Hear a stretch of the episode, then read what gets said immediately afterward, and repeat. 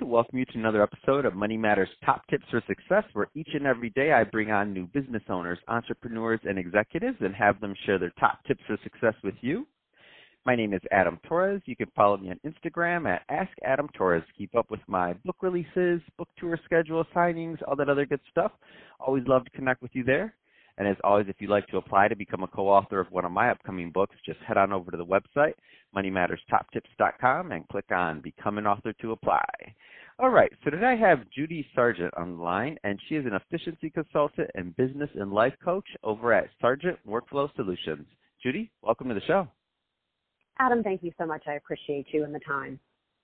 So I'm excited to get more into what you're doing over at Sargent Workflow Solutions and how you're helping your clients. But before we do that, let's get a little bit further into your background. So how'd you get started in your career and in business?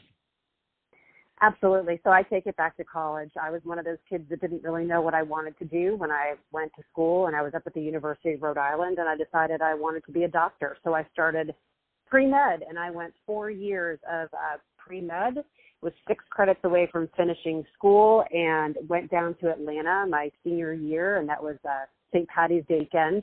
Um, I had a friend that had graduated from college that actually um, had moved back to Atlanta, visited with her, and decided, you know what, I think I want to move here. So I went back home and I told mom and dad, love you, I'm to pay for school, not finishing those six credits, and I packed up and moved to Atlanta. And I ended up getting down there, obviously no job, no career, and realized, huh, I might actually want to um, figure out something to make some income. So that was back in the 90s when we answered newspaper ads, correct? And so yes. I um, I found a newspaper ad for an advertising traffic manager, and I had no idea what that was, but I thought advertising sounded really cool. I applied for the position and actually got it. Uh, still friends with my mentor now to this day and she really trained me um, on the basics. So just to kind of give a little bit of background, traffic it's sort of old school project management and advertising. You had account people that managed clients and creatives that did the work, and this traffic manager was sort of a facilitator, gatekeeper, everybody play nice person that facilitated in between. So I learned the ins and outs of that. Um, this initial boss, I was actually only with her for about six months and I got recruited by a big agency in Atlanta, which is now called um, 22 Squared. It used to be called West Wayne. And I was brought on board and worked with a team of about seven or eight other traffic managers. I managed 300 projects at a time by myself. I was working 70 to 80 hours a week and loving it. Was in my early 20s. Uh, became my life, my career, my family. Um, stayed there for five years. Realized I was really burnt out, and all of a sudden realized that I needed to, you know, kind of move on uh, hindsight learning uh, lots of great things, what could go wrong, how to raise red flags, how to come up with great solutions, how to work with different types of people.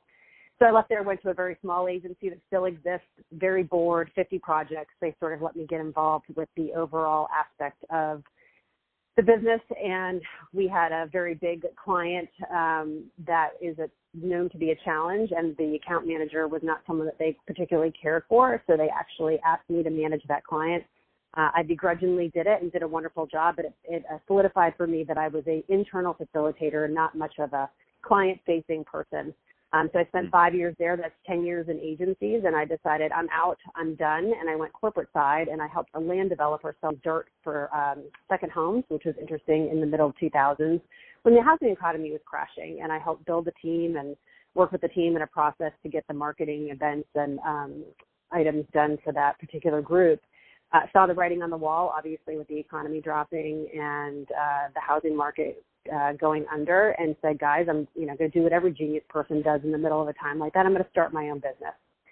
so that sort of is, uh, you know, right right before we step into what what I actually end up doing. So Wow, that's an absolutely amazing story, Judy. I love it, and it's because I mean you had the ups, the downs, the sideways, everything in between. You had your your initial big pivot of uh, of just picking up and moving, um, which it takes a lot of guts there. Um, that being said, you know there's some younger entrepreneurs or younger just um, people that are grad just graduating college, maybe a couple years out, and they might be in the middle of some of those um, initial pivots that you once experienced. Um, now, obviously, you know having the benefit of hindsight um, what kind of advice would you give to you that new entrepreneur and or career person that's really just getting started out there?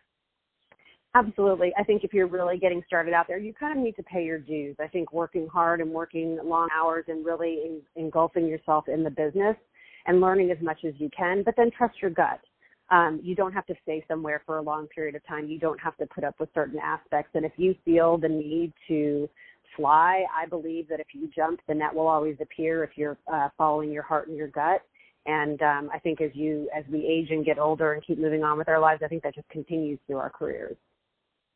That's awesome. Um, couldn't couldn't agree more. Uh, let's uh, let's switch it up a bit, Judy. I want to get into what you're doing over at Sargent Workflow Solutions. So first, tell me a little bit more about the business, please. Absolutely. So I'll sort of pick up with the story where I left off. So I decided to start my own business, and I just thought I was going to be a freelance traffic person going in and helping when people were out of the office. And um, so I currently live in California, but spent the first eight years in my business in Atlanta. I'm going on 13 years now, and um, ended up um, basically getting this first client was really my only sales cycle that entire time in Atlanta. You build great relationships, you do a good job, and people, you know, want to bring you on board to where they're going as they move on. But this individual brought me in and he kind of looked at me and he said, Judy, he said, he said, it's just a free for all. He said, you know, the account people are mad at the creatives. We're blowing budgets. The, the clients are mad. We're, we're missing deadlines. It's, it's just horrible. He's like, do you know how to put a process in place? And I looked at him and I said, sure. So that's how I started my business 13 years ago. So what I do is I go into either really any type of industry. I've helped mortgage mortgage industry, uh, a, um, a, a security industry as well, but I specialize in advertising and marketing. So what I usually do is go into anywhere from a two person up to uh, advertising agency all the way up to a corporate marketing department and I evaluate that creative workflow process. So what is coming in? What's the onboarding process? What are the steps and stages? Where do we create accountability? How do we break down the non malicious silos? How do we get the team to communicate? How do we take the time away from those little things um, of keeping up with where projects are to allow people to do what they do best, which is whatever their specialty is? And so, as I said, go ahead. Oh, go ahead. Continue. I was going to say, I, as as I said, I sort of was a little bit crazy, and you know, was eight years in Atlanta, and then we just picked up and moved to California, and I sort of had to rebuild it all again. So it's been an interesting um, step, sort of repeating what I did with an actual sales cycle now, because I didn't know people here. And the interesting thing about that is that you know it should have been opposite. I had the referral only business before, so I think it makes it a little bit easier now that I'm actually uh, a seasoned professional with uh, some experience and some background, and then being able to step into a new market. So, you know, I know there's some people listening right now, and, and, and this is with any type of consulting, um, not just with what you're doing, but I, they don't always understand why they need a consultant. They don't always know that things can get better. Um, so, in the spirit of that, um, what are some, and this is, I this will change from um, company to company, especially size of company, right? If you're working with a small shop versus a large shop. But I also do know that um, when you're consulting for a long time, certain themes arise. Um, and there's usually some pain points that you can help clients with pretty much immediately just because they don't even know it's possible to improve. And in this case, it would be workflow. Um, what are some um, those of those common themes of pain points that you've been able to help clients with in the past? Absolutely. Uh, see them over and over again. It's those non malicious silos. It's great employees who are really trying to do the best job they can, not realizing that they're not including other people in the team. Um, lack of defined process. It sort of blows my mind. It seems like the bigger the company, um, the mm-hmm. less defined their processes are. So, my coming in and really creating that baseline and working with the team to define exactly what the process is for their company and for their clients um, also, it's just, you know, general workflow, um, creating the ability to prioritize. So obviously, if you don't have a 30,000 foot view of all your projects coming in, everybody that's working in their non-malicious silo believes that their project is the most important project. So how do you expose that 30,000 foot view for the team so that we're all working together as a company? No, and, and I think that whole the defined process thing that you bring up is a really good point because it makes a lot. I mean, to me, it makes a lot of sense in retrospect because you look at it, and you know, companies don't just start big typically, even if they're funded startups. I mean, they still have to hire people, right?